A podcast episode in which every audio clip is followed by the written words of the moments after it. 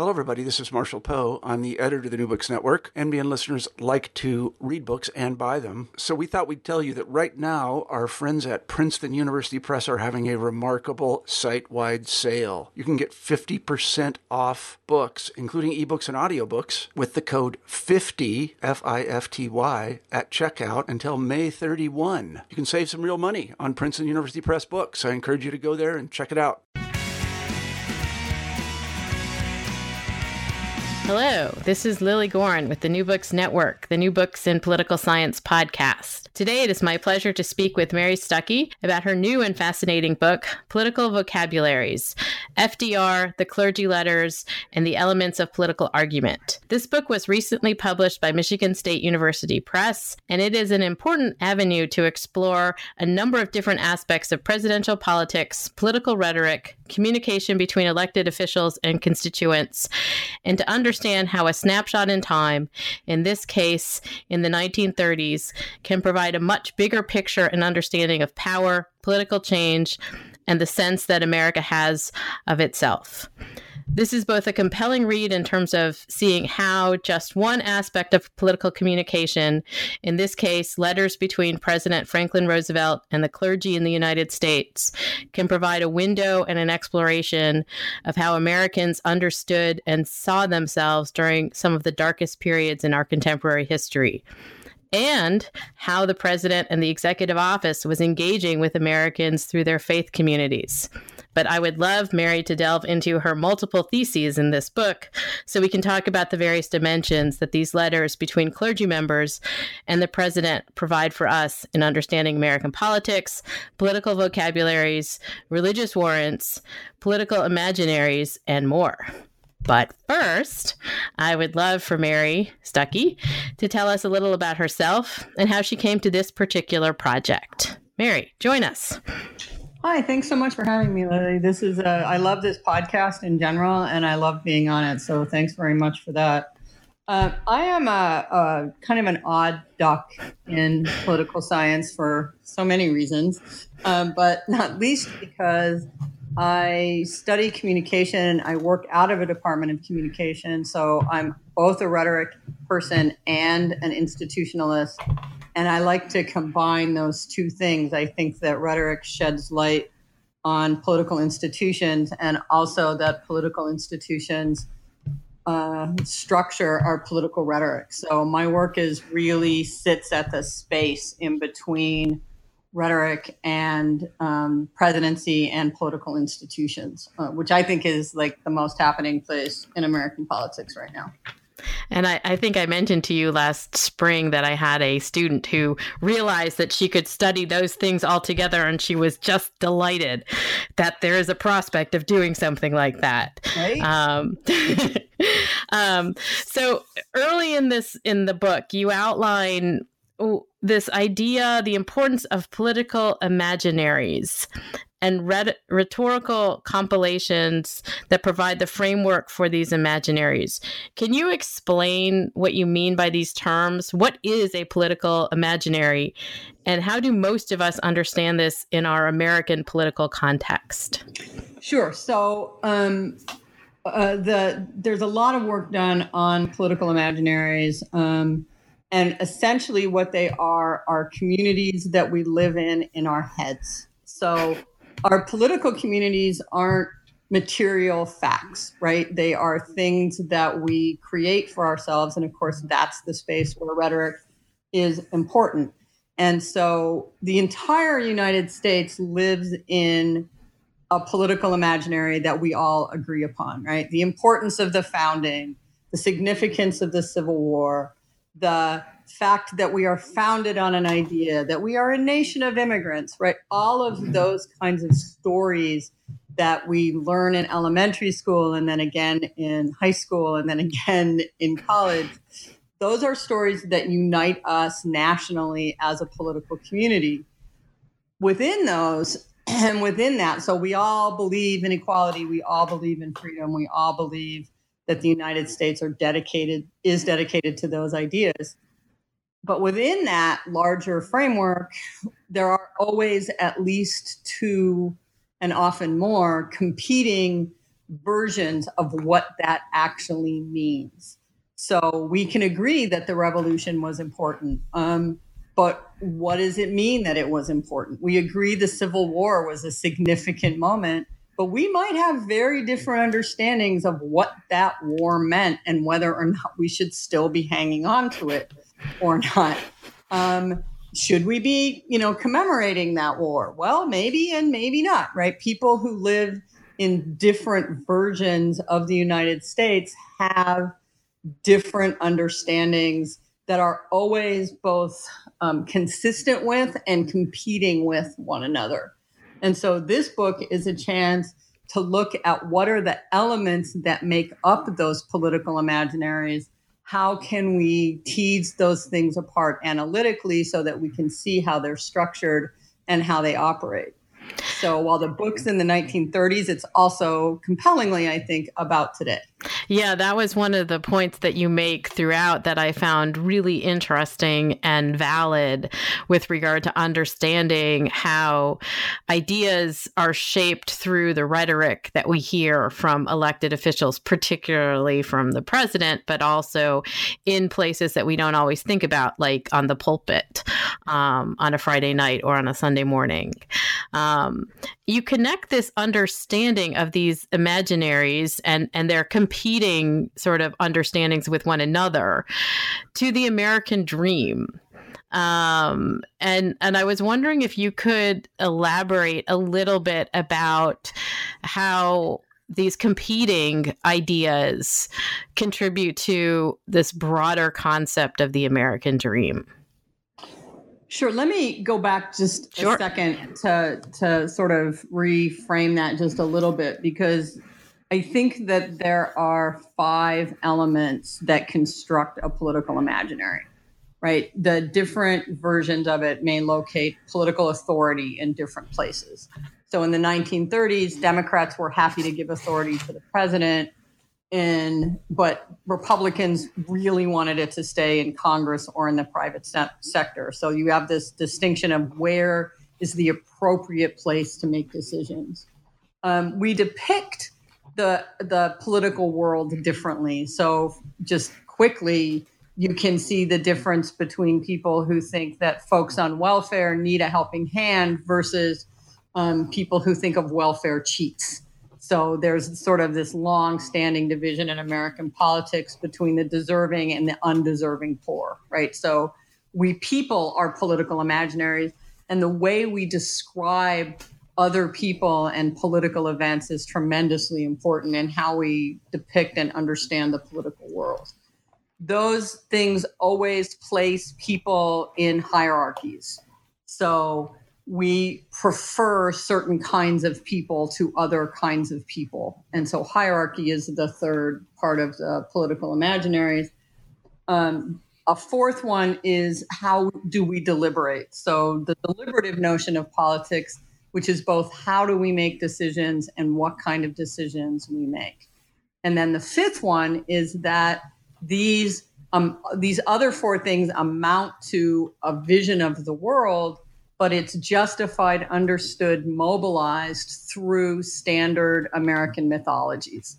Um, one of those mythologies is the American dream. And so people might have very different versions of what does it mean to have the American dream, which doesn't really show up in our politics until, you know, the 20th century. And so this idea that um, some people might envision the American dream as getting government, in Reagan's terms, off the backs of the American people so that people can do what they want. And there's a, that's a sort of, well, and let me rephrase that. So that you can think of the American dream as either a spiritual, um, uh, an, ideolo- uh, uh, an idealistic version or a sort of materialistic version. Is the American dream you know, a chicken in every pot, a two car garage with two cars in it? Um, or is it something more um, ideal than that?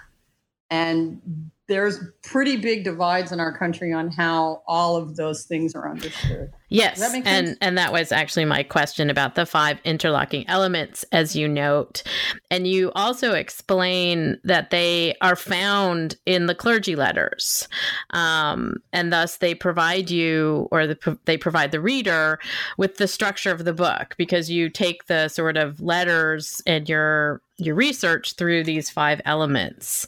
Um, and so I I would really love it if you could go into a little bit more detail about each of these five elements that you just quickly iterated um, to explain how they frame the analysis and your exploration of these particular letters between the president and the American clergy in the middle of the sort of dark days of the Depression. Yeah, so these just a quick moment about the data set if I can because I just I'm so in love with these letters. So I was writing I, I went to the FDR library the first time because I was writing a book on Roosevelt uh, and his rhetoric because we don't actually um, have anything in a long time that that's really looked carefully and that's the book called The Good Neighbor. Then I went back because I got sort of interested in the 36 election as a, a moment of deliberative uh, democracy and how does deliberation work in the American Republic. And so that's voting deliberatively. And both times when I was there, um, I, I, love archivists, and I especially love the archivists at the FDR Library, who are knowledgeable and smart and kind and funny. And um, while I was there, one of the archivists, Sarah Malcolm, uh, was reading uh, these this file of these letters, and she told me that the clergy she told me about the clergy letters, which are some 8,000 uh, letters. In 1935, right after Social Security passes, Roosevelt writes um, the entire American clergy, some 120,000 letters go out from the White House saying pretty much, So, what's up? How are things? Tell me, like, do y'all like Social Security? How are things in your neighborhood? Is the New Deal working? And obviously, this is on a crass political level um, an attempt by Roosevelt to get the clergy to support his reelection because in 1935 it is no it is by no means clear he's going to get reelected.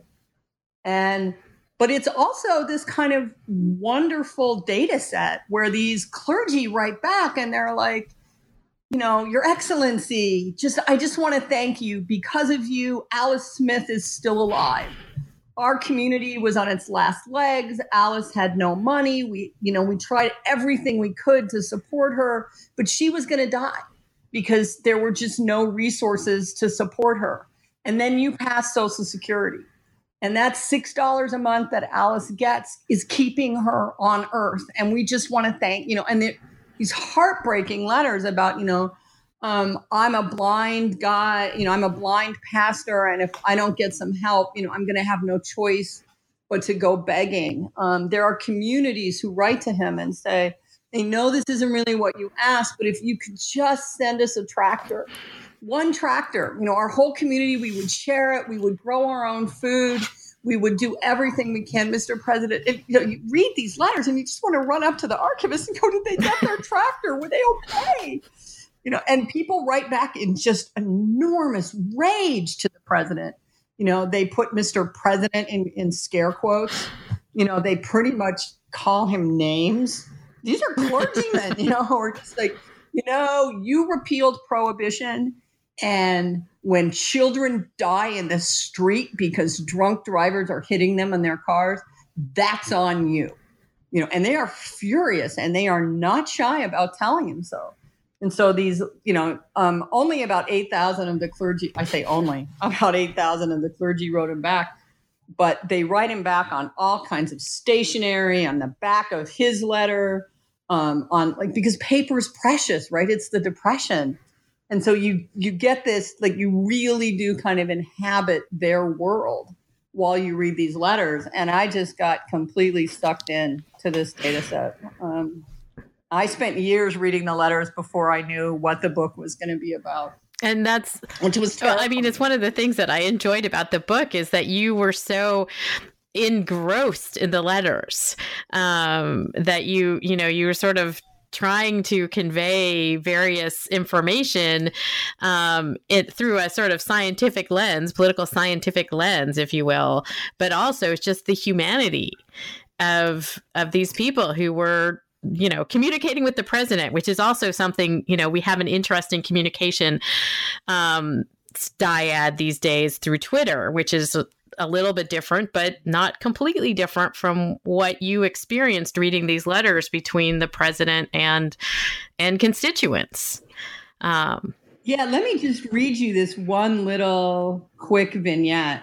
Um, one of the clergy writes a guy named stanley whitesill writes the president and says, There is in our community a little girl. She was injured in childbirth.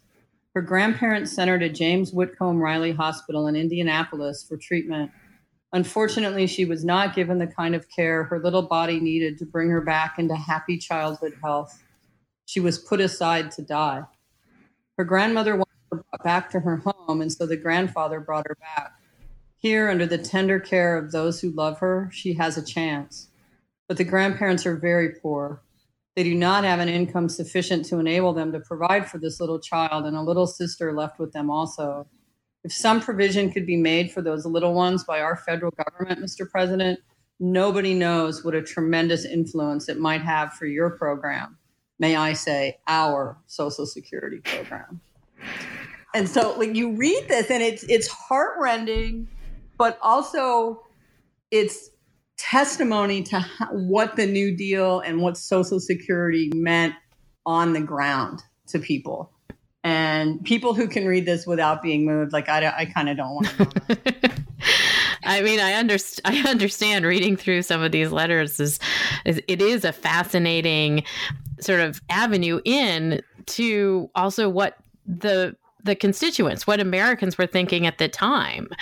Um, and he and he opened himself up, right? Franklin Roosevelt, as president, sort of said, "Hey, do you like this program?" Um, and and he got responses, and and you also make a point of the structure, the way that the the clergy are positioned um, in relation to the president but in relation to their flock or their communities. That's important to essentially your thesis or your theses. Um, yeah, so there's two kinds of structures that I think are really important to talk about here. And the first one is the fact that these clergy occupy a particular kind of institutional authority right so even the the barely literate and there are some of these letters that are barely literate these guys are still probably the most literate people in their communities, right? They have a certain status. And so they're community they're opinion leaders, they're community leaders, and they speak to and know those people. And so you you get this kind of sense that they are speaking for the president to the people, but also before many of them answered the letters, um, they took them to the community, to their congregations, and said, How do you want me to answer this? What are the stories you want me to tell? What do you want the president to know about this community? And so they send photographs and they send long descriptions of, you know, this is a community located in this place with this kind of industry that's had this kind of consequence of the depression and this many families have left. And so there's this kind of data driven, you know, we need the president to see us.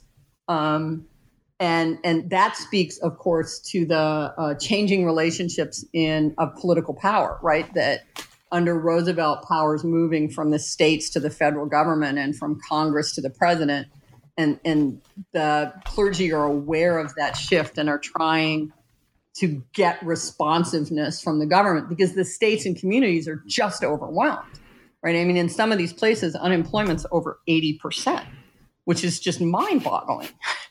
and there's no help. So, those kinds of structures um, and that kind of institutional position is really important because the clergy are these kind of mediating um, roles. And the second way I want to talk about structure here is that while you read all these letters and they're tremendously moving or funny or both, right? Or angry or all the things. Um, but they fall into structures themselves, right? It's not like I sat down one day and said, "Oh, there are five elements of political vocabulary, and I'm going to take these data and stru- you know and stuff them into those boxes." Right? It's that when I sat down and and started making sense of these letters, it was like you know they're all talking about authority. They're all talking they're they're offering these depictions. They're all creating these hot political hierarchies. They're all addressing how should we make policy. And they're all justifying this within um, the mythology that is passed down to them. They refer to the framers. They talk about american myths all the time right? So I, there are two kinds of structures there that I think are both interesting to communication and political scientists, right? In the sense that this language comes with a structure, but also these people are in a, an institutional position where that structure is profoundly revealing. And and I one of the other elements that I thought that you really highlighted in the book because it is letters from clergy to clergy, but from clergy, is the role of the clergy in the American context. Um, and you, you know, you sort of note the the role of religion in the United States as it comes through these letters. Can you uh, discuss that a bit? Sure. So this is a moment, right, in American politics in which um, religion is profoundly important and not least because um, after World War One, of course, and, and the Soviet um, Revolution, you get this burst of anti-communism, and so you know Roosevelt gets called all kinds of things. He gets called a socialist and a communist and also a fascist, um, right? In the same way that we all continually throw these labels around, um, and so the clergy speak to this kind of very particular authority and so many of them will refer to the Constitution and often get it wrong, which because of course they do. But sometimes they get it right, which is also kind of exciting. Um, but it's really interesting how many of them um, use religious warrants. And um, they talk about how the New Deal is the first truly Christian government the United States has had. Um, they talk about the need to follow biblical warrants. Um, it's one of the reasons they're so angry about the repeal of prohibition. And oh my God, the only thing that unites these clergy across the board is their absolute rage at him for repealing um, prohibition. Uh, they are just furious. And they're partly furious because the drunks are going to kill children in the street. But oh my God, women are now out there drinking and wearing short skirts and going to movies. And, you know, the the entire country is going to hell in a handbasket. And um, they, many of them want him to call the nation um, back to a day of prayer. Uh, they want him, they believe that the depression is, in some sense, a visitation on the nation for its failure to live a fully Christian life. Um, and it is almost always Christian. Um, Roosevelt is the president who sort of brings Judeo Christian into our political rhetoric. Um, and of course, takes a very heavy hit for that among some people. Um, but he has a lot to do with dampening the kind of rampant anti Semitism in the country. But still almost all of these letters, uh, by far the vast majority of them, are from uh, various denominations of And I found it interesting. You opened the book, though, with an excerpt from a letter that was written to a rabbi. So, yes. Um, I liked that because I wanted to make it clear. So the the letter was a form letter, and I used the one addressed to a rabbi, you know, of the 120,000 that went out because I did want to make it clear that he was, in fact, um, reaching out as broadly as he knew how. Um, I doubt that he was reaching out to Buddhist or Hindu or um, Islamic communities, uh, but it, it, he was, in fact, trying to be for his day reasonably inclusive. Um, and and so one of the other elements, as you note, with regard to sort of the the the five components that you talk about um, is is this discussion of policy um, and the back and forth to a degree with regard to sort of the validity of the policy making by the president as opposed to the legislature. And you you you talked a little bit about that er, already but can you talk a little bit more about how this these letters sort of show some of that shift that we know happened during this period? Yeah so they uh, treat this both as um, a good thing and a bad thing, right? Depending entirely on which one of the letters or which one of the political imaginaries we're talking about. So, um, particularly, they are very clear, for example, that they want um, that they want the the United States to remain out of international affairs, right? That this is a depression. We need to take care of ourselves um, except the Catholics who are adamant that the president should address the anti clericalism that they see happening in Mexico, which is a huge issue for them at the time and for absolutely nobody else. um, Roosevelt ignored them because he could, um, and also because he didn't really want to go to war with Mexico. How about that? so it's good to know that. Like, never mind. I'm not going to say that. Um, so that they both attack him for the they attack and support him for the substance of his policy. Um, the two policies that they really hate the most are, of course, prohibition, which I've already talked about, and uh, the Agriculture Adjustment um, uh, Agriculture Administration Act, Agricultural Adjustment Act. Sorry, um, the AAA, which um, was an effort to control the amount of produce and meat that was being produced by farmers in an effort to raise farm prices because farms had been devastated. And the great irony of this is that it meant that the federal government wanted them to burn crops and just kill hogs and beef um, at a time in which people are starving. And uh, and the reason for this, of course, is that there is no refrigeration. Right. So they can't transport the food where it needs to go before it rots. But this is a tragedy.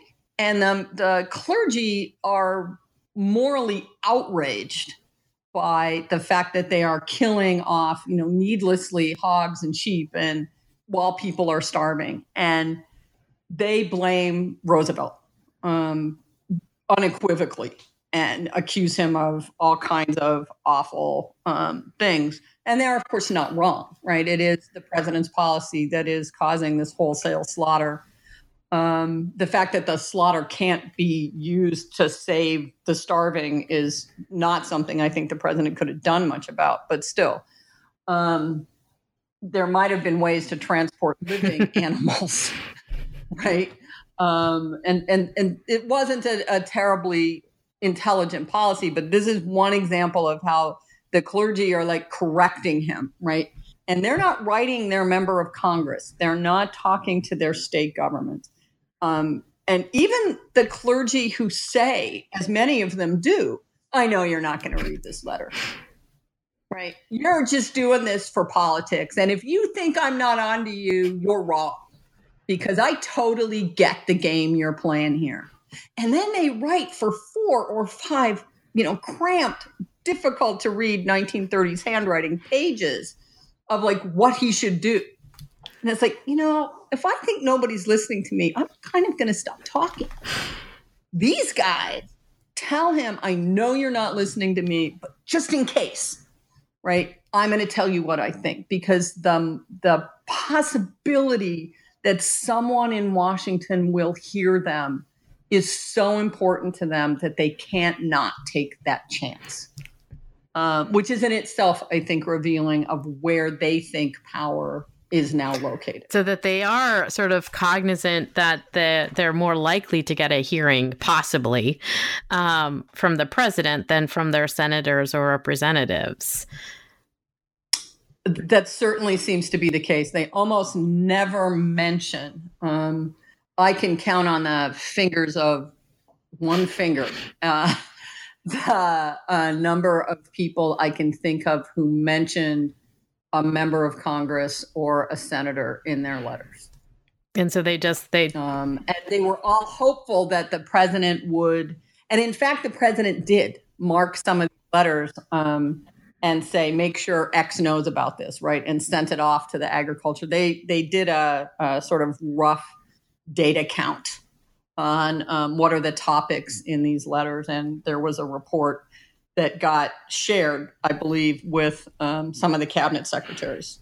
Um, so there was some mild, very minor effort to get some of this information where it needed to go. But there wasn't a lot of necessarily back and forth per se. No. So Roosevelt wrote to them, they wrote back to him, and that was kind of the end of the dialogue.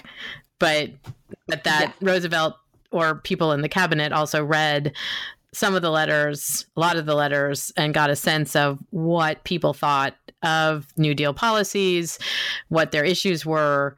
That was something that came out of this. Um, I think they probably didn't read the letters themselves so much as the summary report. Okay. That sort of said this many clergy think X and this many clergy think Y. Unsurprisingly, of course, Social Security was enormously popular. Um, uh, the AAA, not so much. um, and and among the letters, I mean, you you noted you you read one of this young young girl in in Indiana.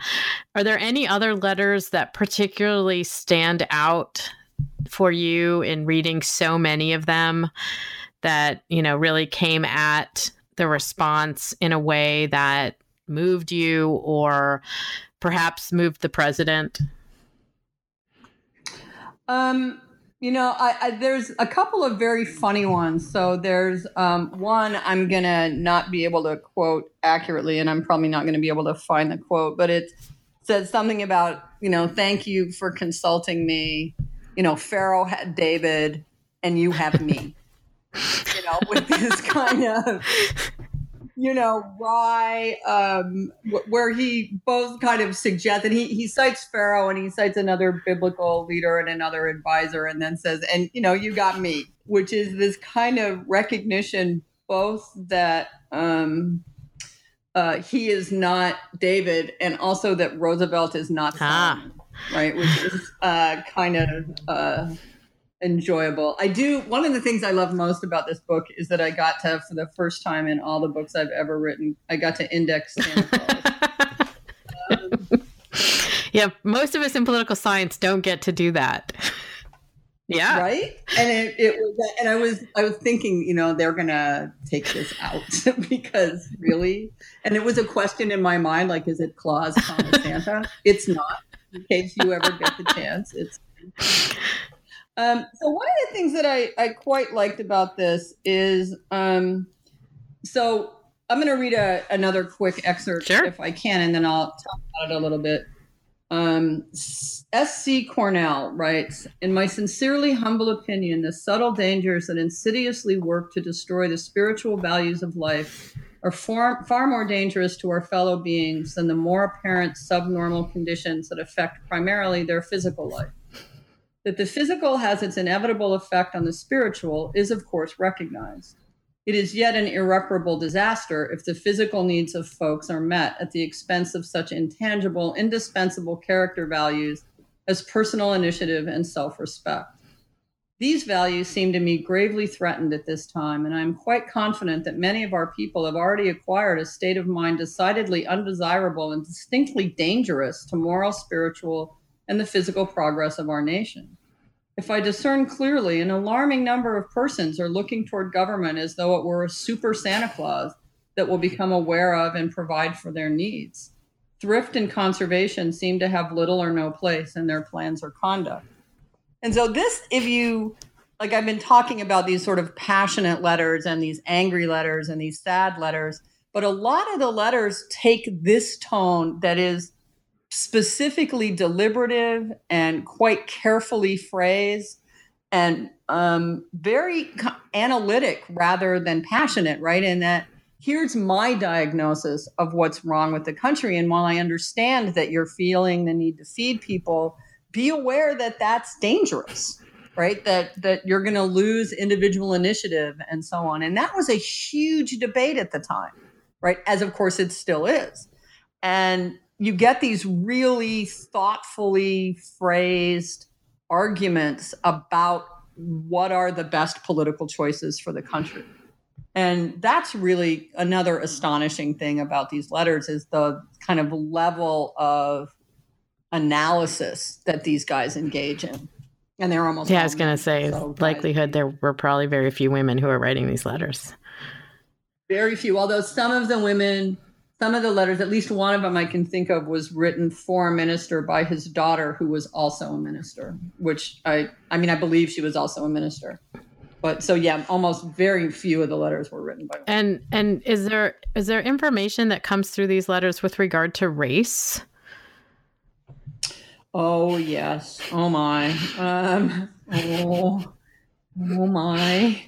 Yeah, let's just say that some of these guys were not. Um, let me see if I can find some of the. Um, so some of them were extraordinarily racist. Um, one, R.M. Hunter uh, writes, "You put more stress on your African jungle friends than your white friends." In Mobile, for instance, you have selected the best building for their headquarters and have made it an incubator for communism. Colored gentlemen from the north are the speakers who tell their southern proteges that they will see that white and colored schools shall be made one, and that colored gentlemen shall marry at their will white ladies, not white trash. This author unsurprisingly told the president, I believe in white man's supremacy in a white man's country. And so you get these kind of startling, well, to us, startling, and not at the time startling um, in particular um, people. You get you also get ministers um, who are African American who are pleading for their own communities. Um, you get um, many white ministers in Indian communities uh, writing. Uh, asking for more for their communities as well. So you get both advocates um, and and some really kind of spectacularly racist um, stuff, which was hard because that's always difficult. You know, like when you have to make the choice of do I, how much airtime do I want to give? Right. Um, Which we have this. But I'm not going to say that's not. yeah. Thing, right. Because it it was a thing. um, and it was one of the things that limits the New Deal is um, I don't know how much Roosevelt wanted to do on race. Um, I don't think that was sort of one of his front burner issues, uh, not nearly as much as it was, for instance, for his wife but certainly he needed the Southern Democrats, and they pretty much told him, if you sign a civil rights bill, the New Deal's dead. Right. And he was like, okay. um, he told Walter White, the head of the NAACP, at one point, you know, if I had different tools to work with, I would, but yeah. I don't. Um, Roosevelt was above all a political realist, and um, he didn't fight on that particular front. He let his wife do it, and he never objected to anything that she did there. And he would, you know, sort of just go, "I, you know, it's Eleanor. What am I going to do?" Um, which people kind of bought, but you know, twelve years in office, not a single piece of civil rights legislation. It yeah. Um, although, as you note, things like Social Security also were um, of interest and use to African American communities to a degree. Yeah, but certain categories of, um, of, of employment, so people like gardeners and maids, um, and people like housekeepers today, right? Those sorts of jobs are exempt from Social right. Security. And they did undermine the ability of African Americans to provide for their retirement.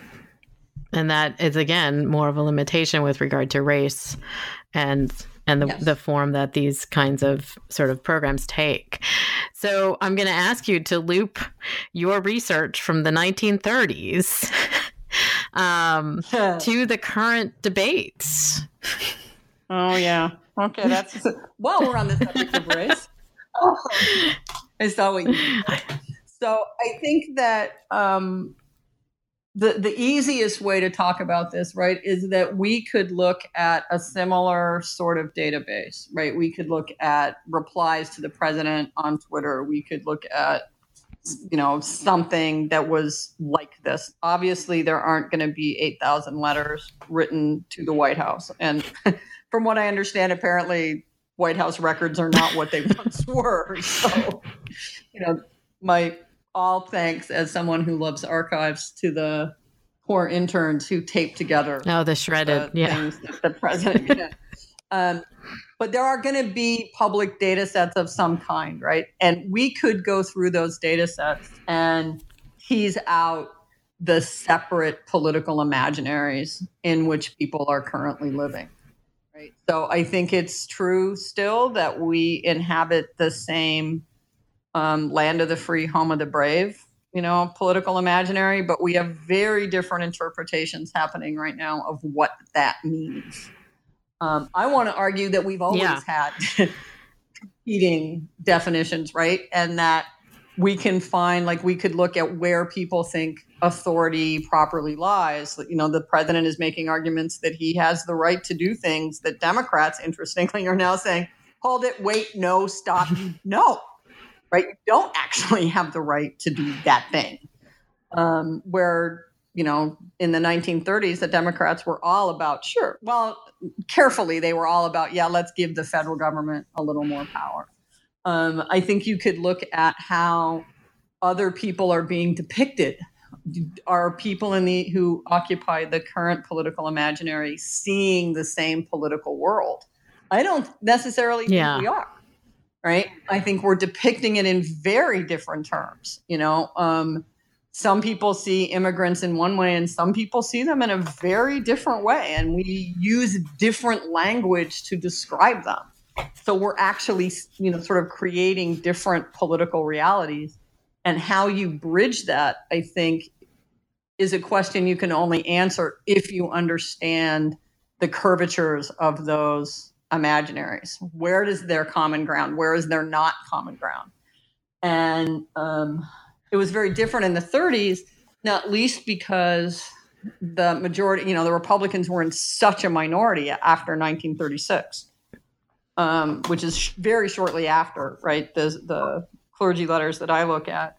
Um, but, you know, the 36 election pretty much erases them, um, at least for a short period of time, you know, until Roosevelt tries court packing and um, the purge and sort of breathes new life into the Republicans by being stupid.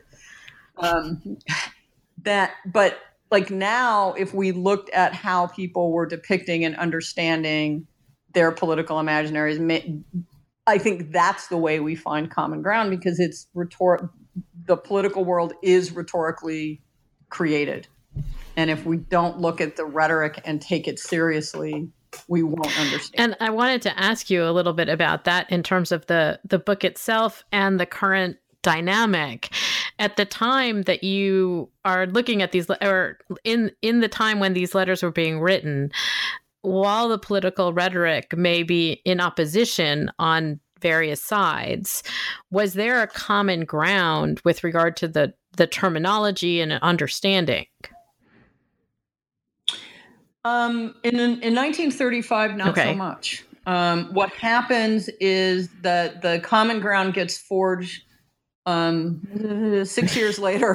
had to do some math there, um, you know, with Pearl Harbor. Um, and even then, right, that war is much more contentious than in our public imagination. Like that remains the good war, the united war. You know, like let's talk about like the Balkans, right? Um, it was a pretty freaking complicated war, and and um, as I talk about it in the Good Neighbor book, um, Roosevelt didn't necessarily do all the right things um, politically as an outcome of that war. Uh, right, he sets up the four policemen where he thinks the Soviet Union and Great Britain will check each other in Europe, that the United States will continue to run its own hemisphere, and um, that China will maintain the East. But Roosevelt, at the end of World War II, has no vision at all for the Middle East. And hello, that turns out to kind of matter. Um, and so we get a sense of common ground as a result of that, you know, the war and um, the really tremendous and important consequences of, of defeating um, the Axis in that war, um, which leads us to sort of the calm of the 1950s. But even that calm, right? It, it's transient, if not misleading. Right. And uh, because civil rights is brewing through, sorry, civil rights is brewing through that, you know, all the things that are brewing through that decade. So I think that we live in a much more tumultuous political world than we want to and I would I would add to that that part of the political imaginary with regard to things like World War II are the cultural artifacts that we've been fed now for decades. Um, that sort of put a gloss on that period. Um, and then we come away then thinking you know again the greatest generation. Um, you know we defeated the nazis etc and nazis are bad or at least they were for a time. Um, uh, I, I, think they're still bad, but, but there seemed to be a little bit of a renaissance for them. Um, but that, you know, we sort of, as you talk about the sort of political imaginary, it, in a lot of ways it is it is shaped by the rhetoric of elites as you note in the book either clergy or politicians.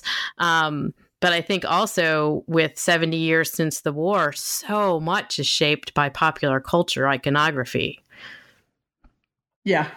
Um, without question. And it is uh, i mean it's also true that you know for much of our history we were all watching the same news right? Or listening to it in, in the case of the 1930s, listening to the same news on the radio. So Roosevelt gives a fireside chat and the whole country right. listens because it's really the only game in town. Right. And so the siloed new, you know what? Um, oh, I'm losing her name. Um, wonderful book called Niche News. Um, anyway, like the whole, I mean, it's not, you know, you don't need to footnote the fact that news is right. siloed, right?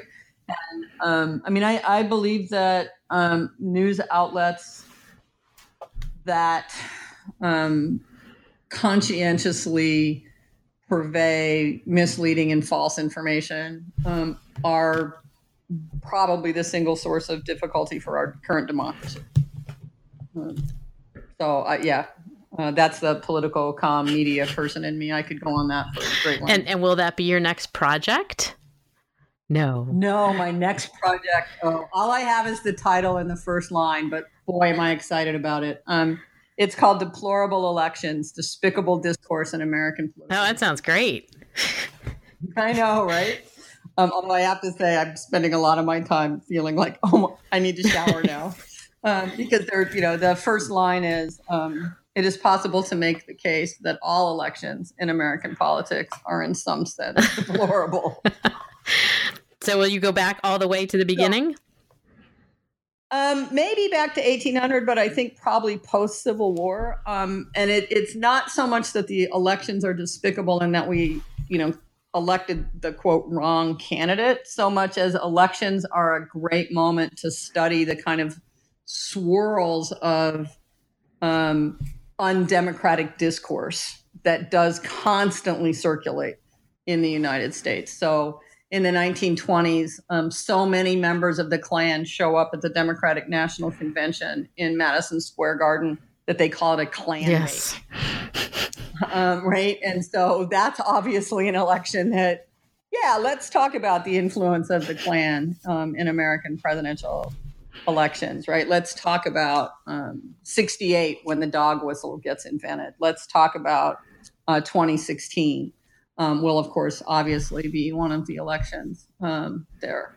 Um, so I'm I'm uh, looking at at 1876, which kills Reconstruction um, and is the corrupt right. bargain, right? That gives Rutherford B.